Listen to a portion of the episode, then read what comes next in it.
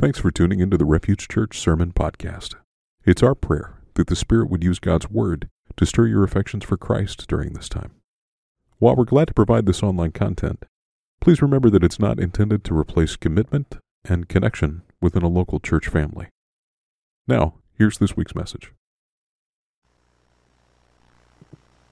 Good morning. Our scripture today is from Deuteronomy 10, verses 12 through 22. And now, Israel, what does the Lord your God require of you but to fear the Lord your God, to walk in all his ways, to love him, to serve the Lord your God with all your heart and with all your soul, and to keep the commandments and statutes of the Lord which I am commanding for you today for your good? Behold, for the Lord your God, behold, to the Lord your God belong heaven and the heaven of heavens, the earth with all that is in it. Yet the Lord set his heart in love on your fathers and chose their offspring after them, you above all peoples as you are this day. Circumcise therefore the foreskin of your heart, and be no longer stubborn. For the Lord your God is God of gods and Lord of lords, the great, the mighty, the awesome God, who is not partial and takes no bribe. He executes justice for the fatherless and the widow and loves the sojourner, giving him food and clothing. Love the sojourner, therefore, for you were sojourners in the land of Egypt. You shall fear the Lord your God. You shall serve him and hold fast to him, and by his name you shall swear. He is your praise. He is your God, who has done for you these great and terrifying things that your eyes have seen. Your fathers went down to Egypt, 70 persons, and now the Lord your God has made you as numerous as the stars of heaven.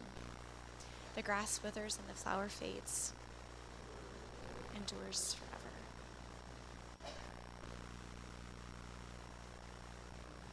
All right. Thank you, Tiffany.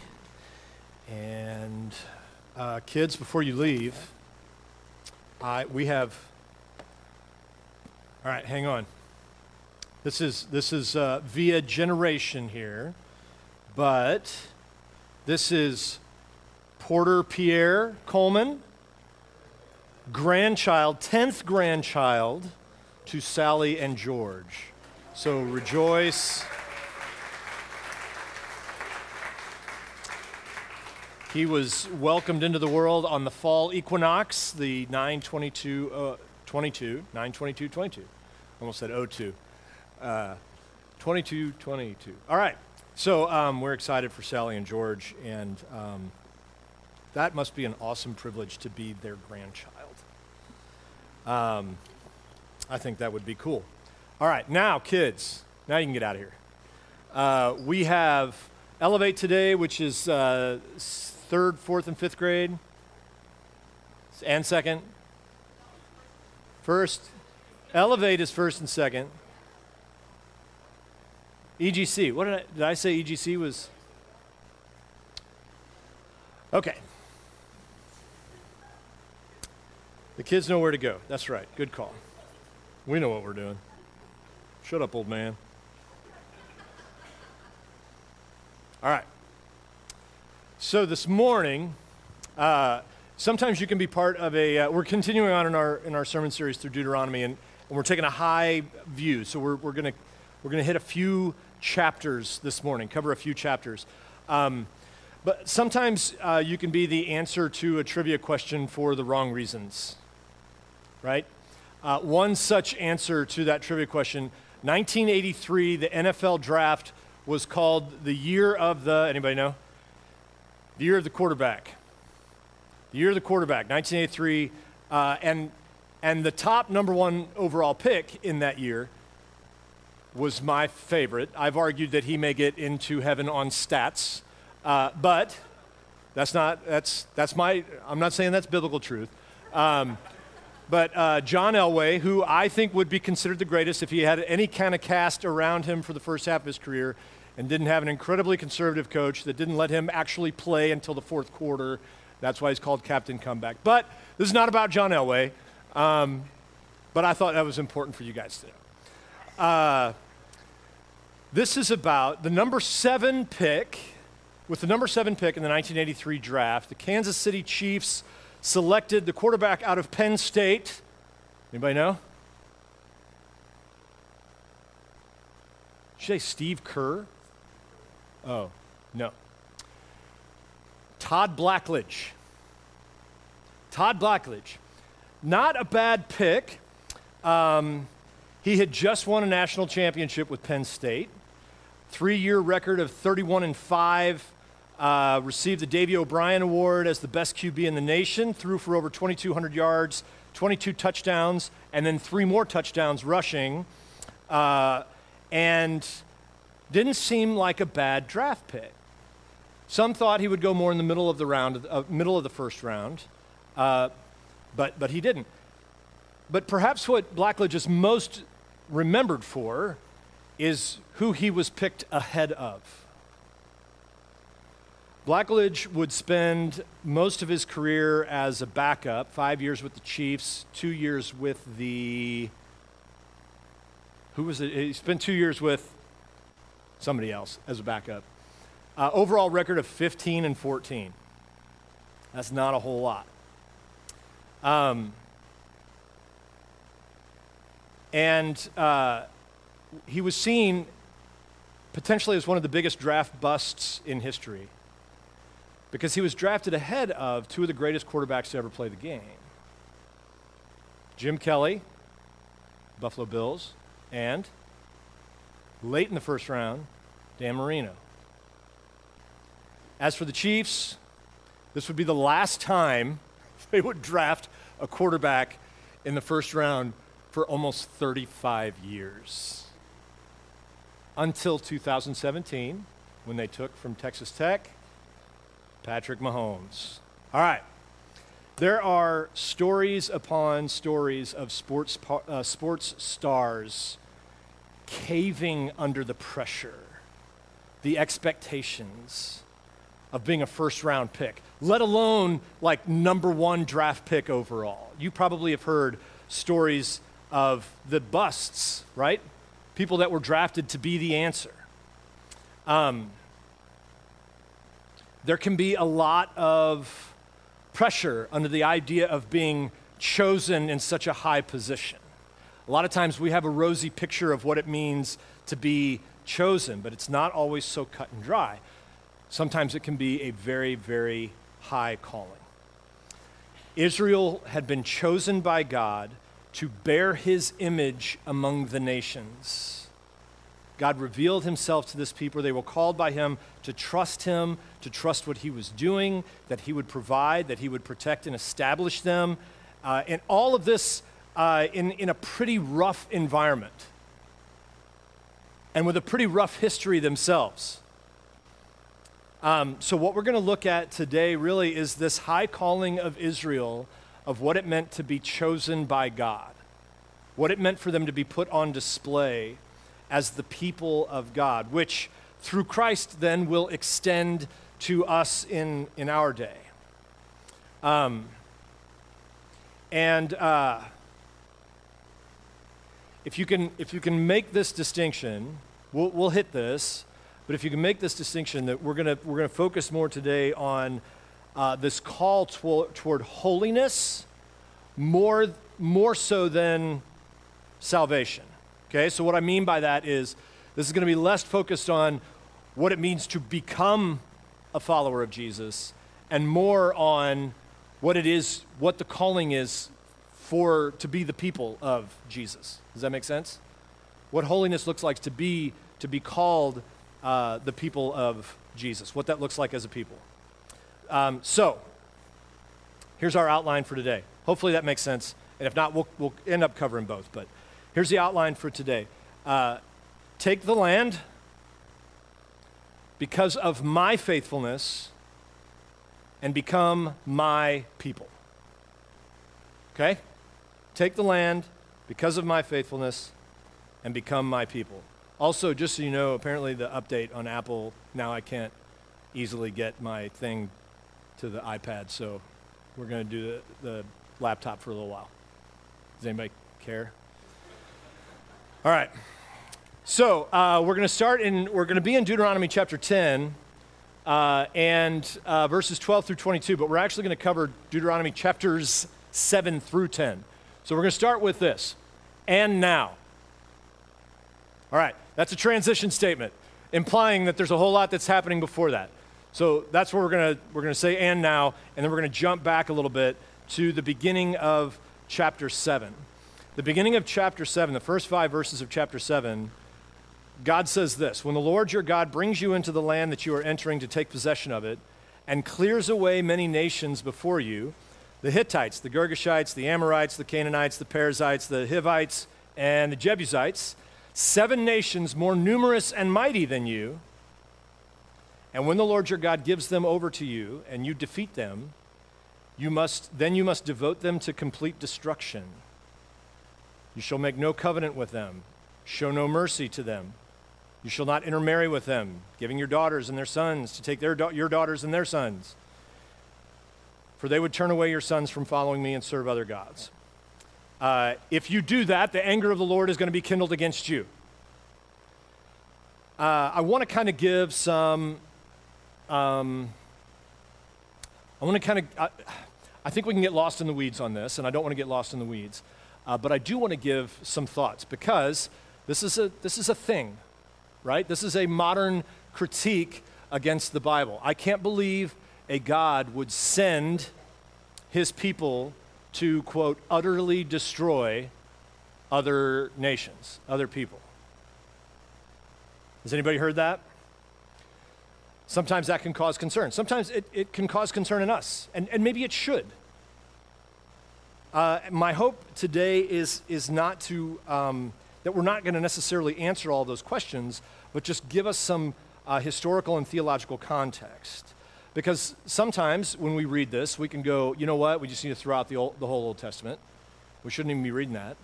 Or perhaps, maybe even worse, you know what, that's exactly what God said to do, and that's what we should do now. uh, a total misapplication to the mission of God's people in our day. Um, so I want to take time and give some historical and theological context. And when I'm done with that, you may still have questions, and I want to tell you that's okay. It's okay to ask those things. But we are in such a reductionistic world where we're just like, God said that I can't even trust the Bible. This whole thing is garbage and let's throw it out. Um, you, you, better have a little bit more than that. Um, and one of the reasons why is because one of the main reasons we may question uh, destroying other nations is because of Scripture. You know that? No other nation in, in, in existence in this time, no other religion, no other ancient religion, had any kind of moral grapplings with war and conquest. Even up into Jesus' day, no other nations had grappling with war, war and context. They had, they had issues with don't kill, but it wasn't like from a moral perspective. And so this is, this is, uh, so we're actually questioning it from further down in the book. and we look back on that, and we have to acknowledge that. Um, no other nation in existence in this time in the ancient world would have had a moral hesitation here. So, uh, so here's some, some rapid thoughts on how do we deal with this idea that God told his people to go and utterly destroy other nations. Um, first, it's important to know this is not how God always says to deal with our enemies. Okay, so this is not a universal application here. Um, Jesus will tell us, you've heard it said to hate your enemies, but I tell you to pray for your enemies. David goes before God and prays imprecatory psalms on, over his enemies, and some of them get pretty detailed. But he trusts God to carry that out. Paul tells us that in loving our enemies, we will heap burning coals over their head, which is not, telling, is not Paul telling us to heap burning coals over people's heads. Okay? Burning coals in Isaiah is refining. So that's important to remember. But Paul tells us to love our enemies. Ultimately, what this is about, uh, this is about God's judgment. It's about God's judgment on these nations. But even there, even there, we need to have some discernment on what, it, what does that mean. Um, this is God's judgment on the nations that were in the land. Chapter 12 in Deuteronomy, verse 31 says this You shall not worship the Lord your God uh, in that way, in the way that these nations were doing. For every abominable thing that the Lord hates, they have done for their gods. They even burn their sons and daughters in the fire to their gods. God's judgment was on their wickedness, on the wickedness in, in the land, in the ways that they were worshiping their God. Um, now, there's a lot to say here on what is God's judgment. You, what we do need to know is God's judgment does carry into the New Testament. It is Christ who will come to judge the living and the dead. But here, what we see is God's judgment carried out through his people in real time. And the reason we see this in real time, God is still making himself known to his people. He has just delivered them out of Egypt. There's some miracles that happen uh, in Egypt when God is making himself known that we should not expect to see in our day. You should not expect nor desire, I think, to walk down to the Mississippi River and expect God to part the waters so that you can walk through. Okay? That is God making himself known. Plus, I don't think we'd want to do that. Uh, leave the bottom of the Mississippi to the bottom of the Mississippi. Um, but this is God making himself known. So these things, their trust in God is going to happen in real time. The reason we have confidence in God's judgment and in God's promises in the ultimate, in the spiritual realm, is because we also see him doing it in real time. Does that make sense? Again, this is not to like, you know, to go, so just, just wipe that off your mind, but this is something that we need to understand. Something else that we see in God's judgment on these lands, uh, on these nations, is that it was not Israel's righteousness that brought God's judgment against these nations. He says that in chapter 9, verse 4. He actually says this several times in chapter 9. And this is Moses uh, saying this, but he goes, Don't say in your heart, after the Lord your God has thrust them out before you, it's because of my righteousness that the Lord has brought me in to possess this land. Whereas it is because of the wickedness of these nations that the Lord is driving them out before you. Uh, we, we talked about this a couple weeks ago. You remember commandment number three Thou shalt not uh, bear the Lord's name in vain. Don't use the Lord's name in vain. Remember what we talked about that? Don't use God's name, a power, a power and authority for your glory, for your vanity. Um, to presume God's favor. Even if our glory is in our doctrinal correctness, or perhaps in our uh, morals or our positions or our political affiliations or whatever it may be, be careful to presume God's favor on you. Never presume. Well, uh, there's, we see this in when, when Joshua was actually going into the land, right? And he comes up to a, a, the soldier, and the soldier, he asks the soldier, Are you on our side or our enemy's side? And the soldier says, Neither. I'm, I represent the army of God. Right? Be careful when we presume that God is on my side or our side. God is quick to humble his people. And, and just a little foreshadow here of what takes place later on down the road is God will actually use these people, some of these same peoples and nations, to bring his judgment against his own people because they had forgotten the Lord because they had started to worship like these nations. Spoiler alert. that happens. Um,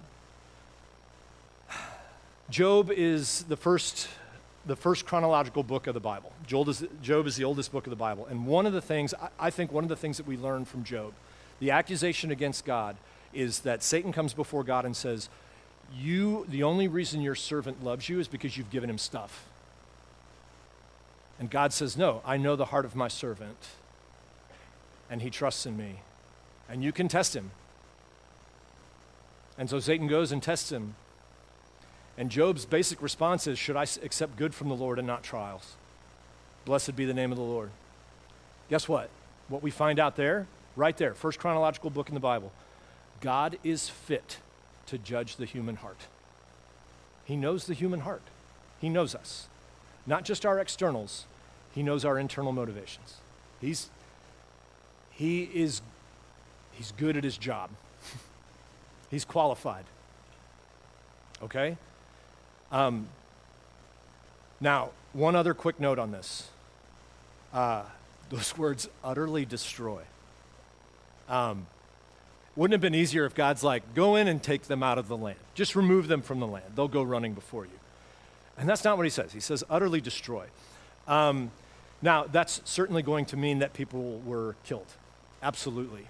Uh, so I'm not trying to minimize that.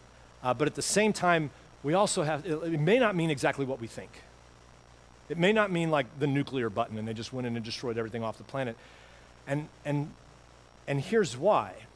Uh, in Joshua, in Joshua chapter 10, verse 20, when all of this is actually taking place, Joshua, it talks about him wiping out a people and the remnant that remained.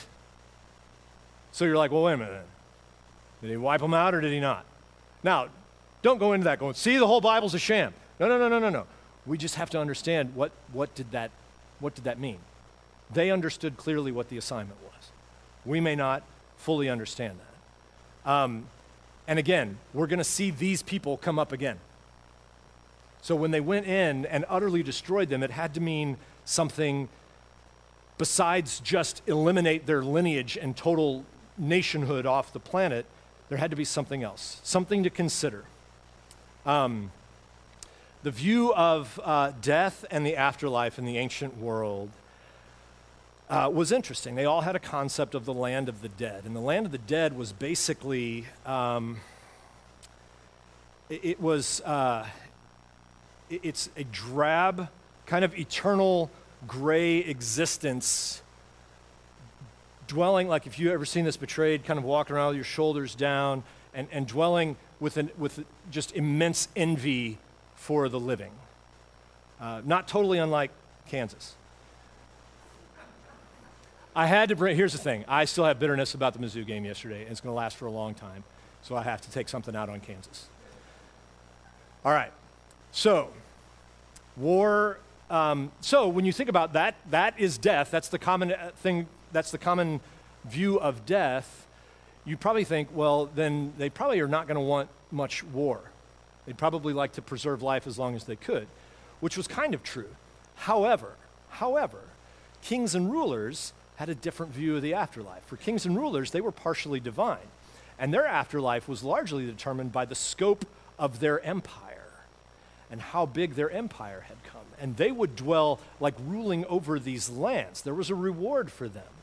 And so they would use the peasants, of course, to increase their land. But when you took over another nation, or when you made a treaty with another nation, you would adopt and, and adapt their gods into your empire. You would bring them in. And in fact, one of the largest empires uh, in, in history, in the Persian Empire, they didn't care who you worshiped. You could worship whoever you wanted as long as everybody was paying, uh, paying in to, to the, the main fund, right? You pay taxes, worship whoever you want. But you better pay the taxes, right?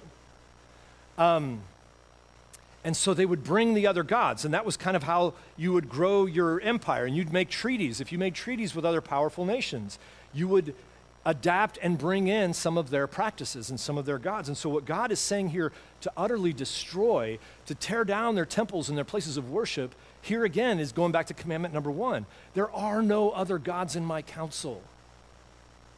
Don't walk into the land and make treaties with these gods. That's not what's happening here. Don't walk in and adapt these practices that they are doing, thinking that, that that's what led them to power. This is the only practice they had known. Um, and, and Moses is going to tell his people over and over and over again there are no other gods in God's presence. He does not sit in council with other gods. He is not simply the ruler over Israel, which would have been a, a, common thought. He is the ruler over the whole earth. The Hittites, the Amorites, the Girgashites, the Jebusites, all of them. I am the ruler over the whole earth. And again, for God's people to inhabit this land and to bear his image, they're gonna have to get this. Because that's the point. The point is not to bring them into this land so that they can gloat over all the other nations or so that they can build their empire.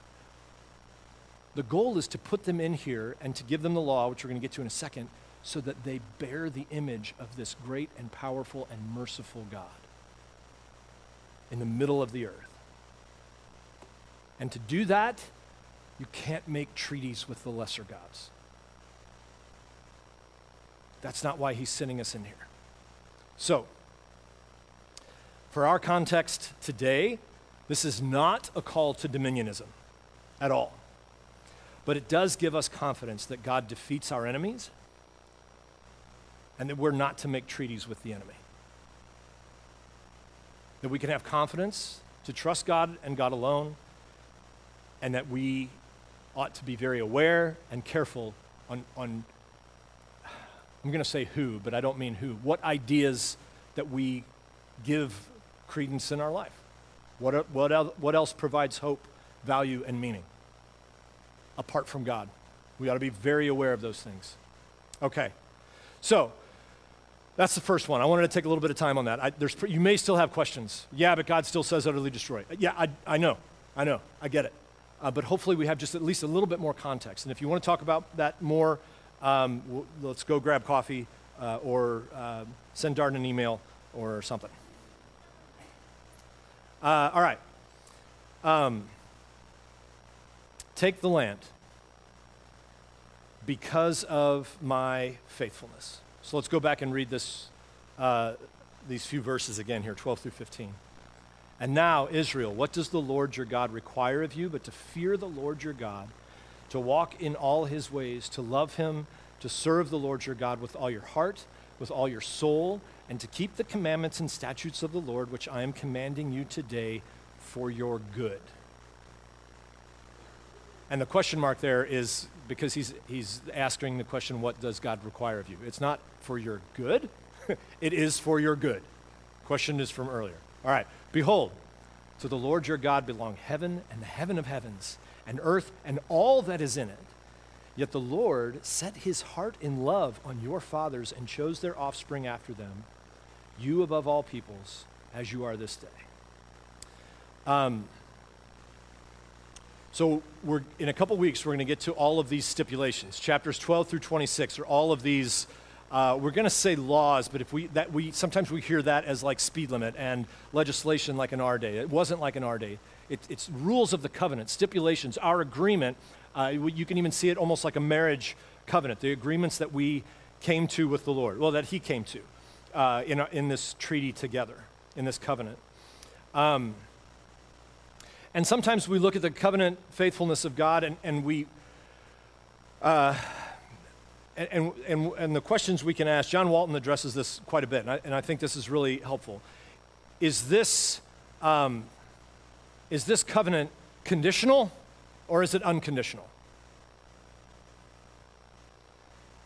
And the answer is yes. And, and, I, and I appreciate this. Okay. God has given Israel an invitation to life. Follow me, trust me, Go into the land, and you will dwell there. Follow my laws and statutes, and you will dwell there. That it may go well with you. God has trained them and disciplined them, testing their faith, testing in good ways to build them up, to learn how to trust and to know that He is more powerful, that He is God, and that He is faithful. And His love for them, the covenant that He made with His fathers, is unconditional. They did not merit it. But is it conditional? Yeah. It is. It is. It is not sweet. I'm in. Now I get to do whatever I want. Um, a lot of times I hear testimonies of followers of Jesus. I walked an aisle when I was 13. I'm good. Have you done anything since then? No. I'm in. I'm good. Um, is it conditional? Yeah, there's. You can't chase after and put your hope in these other gods and then expect the covenant benefits of the God who rescued you. God reminds his people over and over again that just as in the case of his judgment against the other nations has nothing to do with his righteousness, with their righteousness, uh, Neither does God's love and favor toward Israel have anything to do with their righteousness. So it is unconditional. God, they didn't merit this, they didn't earn it. God made a covenant with Abraham that this is what he would do. And then he would form a people, not because they were great, but because he's great. And then God's people are really, really going to test God's faithfulness. I mean, and if you ever if you ever look around at Christians today and you're like, oh, God's people, let me tell you something. We got a long track record of being totally messed up. All right? Take some comfort in this. They're just like we are. Chapters 8 and 9 of, of Deuteronomy are loaded with stories uh, from Moses uh, that he's delivering in a sermon to God's people about their grumbling and complaining. God delivers them out of slavery. And they get to the wilderness, like, man, remember how good it was when we were slaves?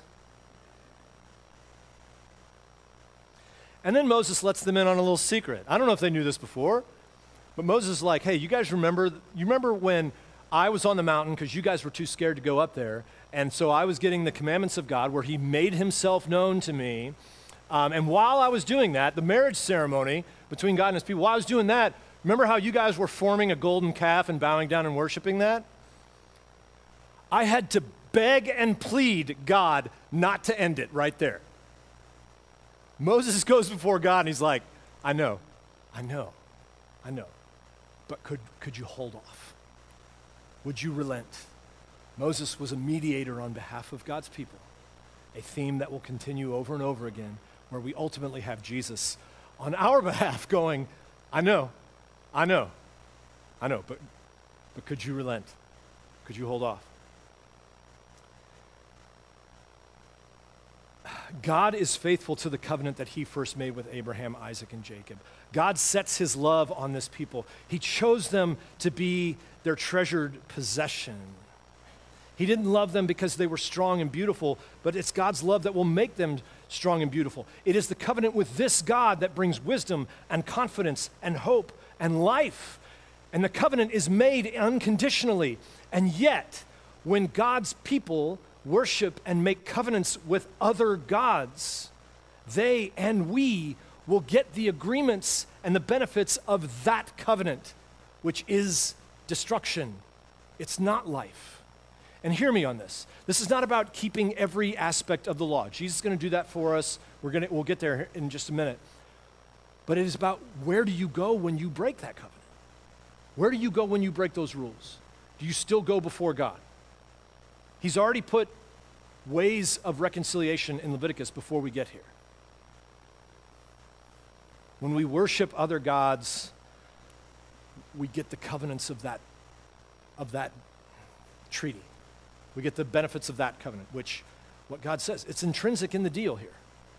That's death. My covenant is life. Trust me. Does that make sense? It's not about you not messing up.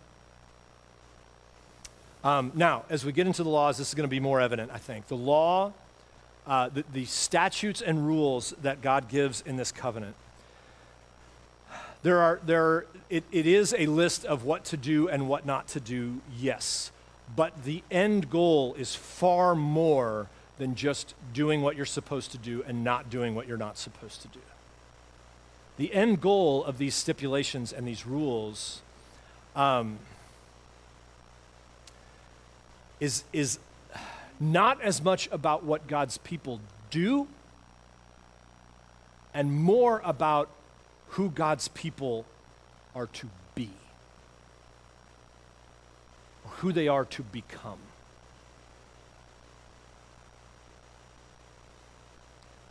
And, and some other things with these laws. We're going to go through these in a few weeks. There's some things in there that you're going to see. These are, these are not necessarily applied universally over all time. There's some that are more grandiose that we go, okay, yeah, this is pretty, but there's some that like, do you boil a goat in its mother's milk or do you not boil a goat in, its mother's milk?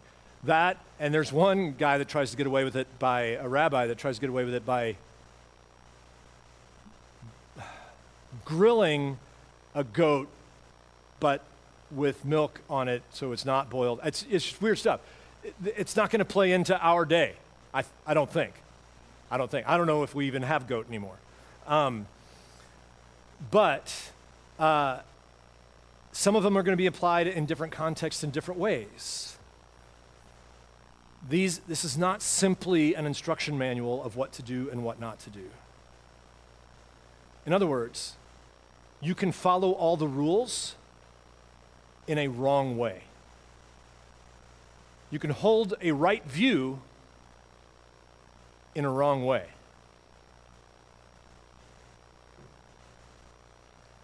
You can also, let me be careful here, hear what I'm saying, not what I'm not saying. You can hold differing views, maybe less precise views, maybe views that are even, some would say, wrong, but you can hold it in a humble posture.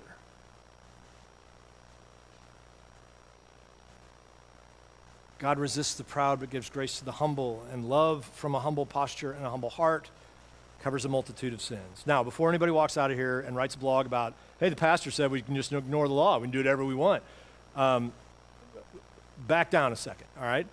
What the rules are designed for is really is not simply to this is what you do and this is what you don't do. What the rules are designed for is to pr- produce a people that look like and bear the image of God.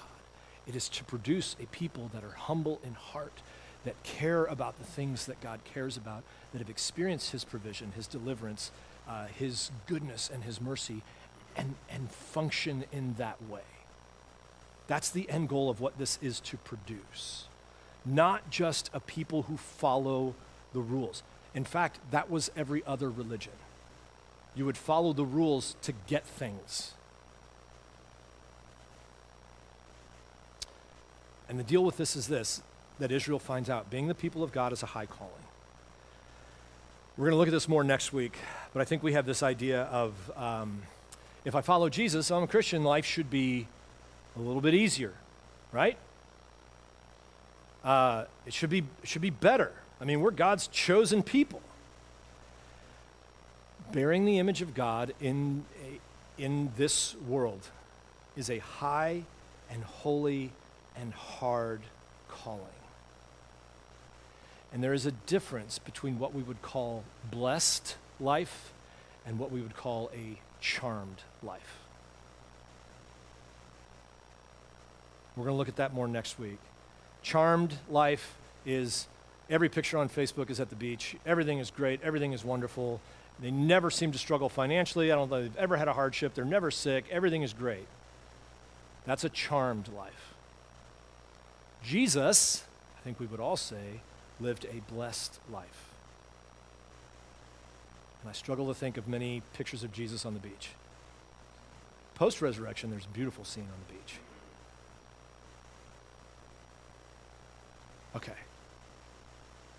Uh, we even see in, in, the David, right? David is th- th- this view of like being being blessed. David looks and says, "What is man that you're mindful of him, and the Son of Man that you care for him?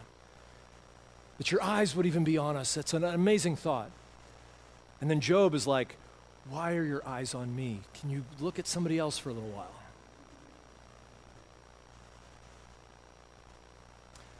God is faithful with his covenant, with his people, his calling on them is a high one. But that may not always look like what we want. All right, God commanded his people to take the land because of his faithfulness, that he is faithful to the covenant, to become his people. Verse 16 Circumcise, therefore, the foreskin of your heart. I'm going to tell you right now, I don't know what, I don't know what they heard when, when Moses said that, right? This is Moses, this is the application of the sermon. And I would imagine there's probably a bit of confusion when Moses says that. Uh, put that aside. Uh, be no longer stubborn, for the Lord your God is God of gods and Lord of lords, the great, the mighty, the awesome God who is not partial and takes no bribe. He, execute just, he executes justice for the fatherless and the widow. He loves the sojourner, giving him food and clothing. So, love the sojourner because remember, you were sojourners in Egypt. Fear the Lord your God and serve him and hold fast to him. And by his name, you will swear. He is your praise. He is your God who has done these great and terrifying things that you've seen. And remember, Your fathers went down to Egypt with 70 persons. And what has the Lord done? He has made you more numerous than the stars in the heaven. Moses gets to the application por- portion of his sermon here, and, and um, circumcise your heart piece. That, that is more about the internal motivation than simply the external practices. God's about to bring his people into the promised land. And again, not for their victory, not for, so that they could gloat, but so that they could bear the image and the mercy and the justice of the Lord Most High. God made a covenant with his people uh, that, to, to Abraham that his people would be more multiplied than the sand on the shore. God brought them into Egypt and into slavery. It was his miraculous deliverance into Egypt that made Egypt a powerhouse. And then they enslaved uh, Israel. And, and we see the redemption of that here, that they would remember often what it was like to be slaves. And so don't ever do that to another people, Israel. God brought them out of Egypt with a mighty hand and an outstretched arm, and he would defeat seven nations larger and more powerful than them, so that they would learn that it's God's authority and God's power, not theirs.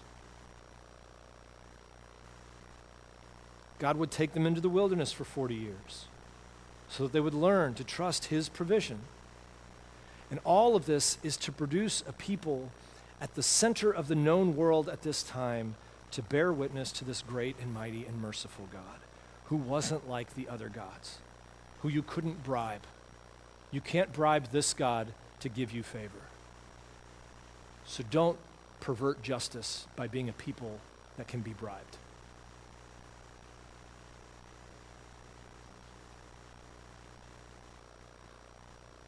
This God would show mercy to those who are on the outside the foreigner, the sojourner, Israel.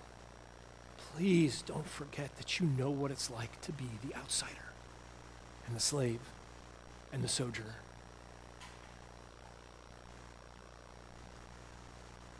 And when, when, not if, when you take possession of this land, don't pervert or distort justice for power or wealth or influence.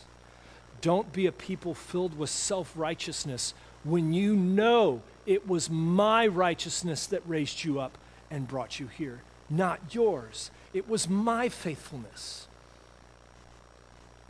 Don't be a people with a lust for power when it was my power that removed these nations out before you.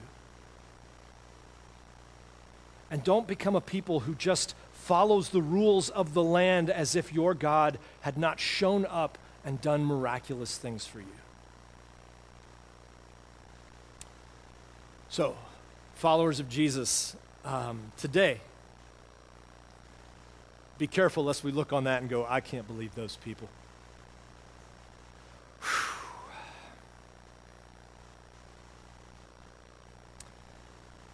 Jesus would be what Israel was supposed to be. Jesus would be faithful to the covenant. He would do what we were called to do. He would fulfill this perfectly. He is the example of what God's people are to look like. And also, He is our Savior. He is the one who fulfills the covenant on our behalf so that we can be reconciled with God. The ultimate goal here, what Jesus did not do, is to come down to preach how to get to heaven when we die. What Jesus did is he came down and he called people, Follow me. Put your hope in me. Follow me. That we would grow and bear his image when our hope and trust are in him. When he has conquered our nations of sin that are before us, that it no longer stands against us, but he has conquered this. That in following him, we would be a foretaste of this kingdom come. And it is a high and holy and hard calling. So, what are followers of Jesus to look like in our day? To remember that our standing before God is not because of our righteousness, it's because of God's righteousness. So, who are you, O follower of Jesus, to be self righteous? To somehow think that you're better than somebody else? That we were once sinful, alienated, hostile in mind, doing evil deeds, and it was Jesus who reconciled us. To remember that we were outsiders. This is not our story. This is Israel's story. We were outsiders. And yet, what Paul tells us in Romans is somehow we've been grafted in. So now this is our story because of what Christ has done. So be careful lest you forget outsiders.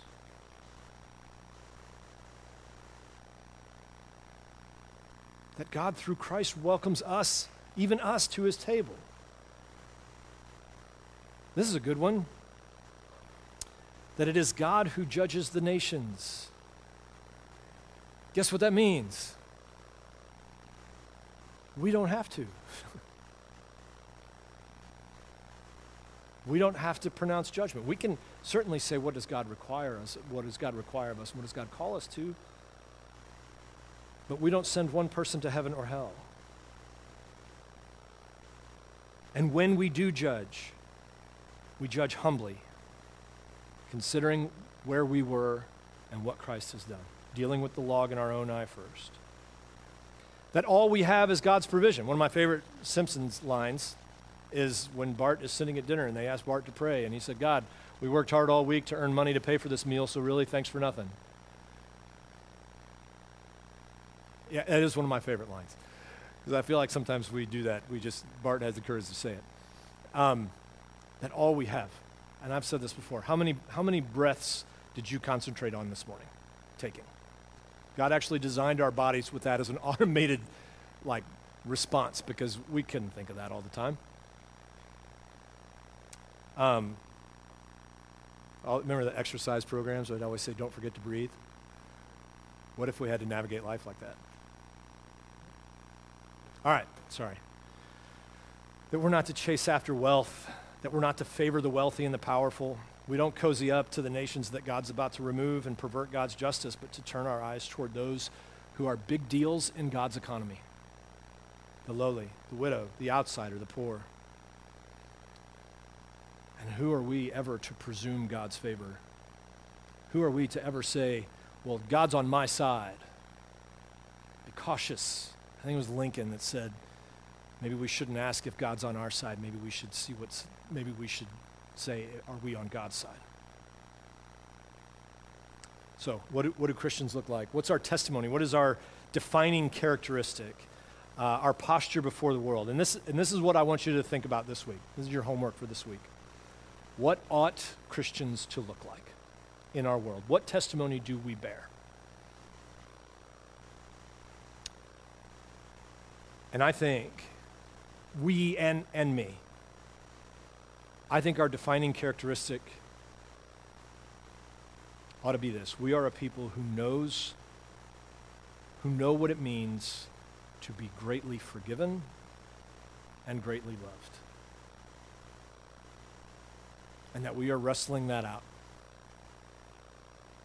That we are finding that deeper and deeper and deeper. That, that we don't deserve to be in the presence of God.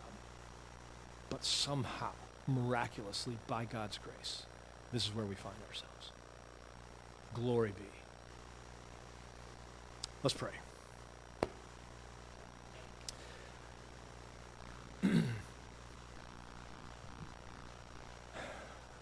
God, I, sometimes, it, I, well, maybe oftentimes, it would be easier if you would have just given us a list of rules. Do this and you're good, don't do this and you're bad. Um, and full confession, there's often times where I'm tempted to just turn this into this. Instead, what you do is you give us a story of your greatness and your mercy. You give it in real time, you give it throughout time and history. It's slow and patient of your grace and mercy, but also of your righteousness and your holiness. But you, you are calling us to get caught up into this greater kingdom, to bear witness to all of that your righteousness, your justice, and your mercy. To find ourselves a part of this story, receiving grace when we don't deserve grace.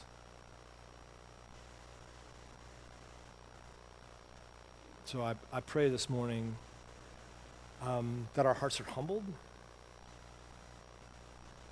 uh, but grateful.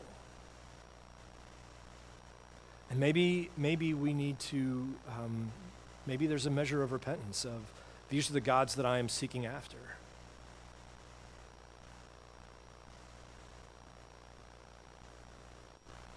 And I want to turn from those. Maybe it's my kingdom that I'm always seeking after, and to turn from that and to seek your kingdom.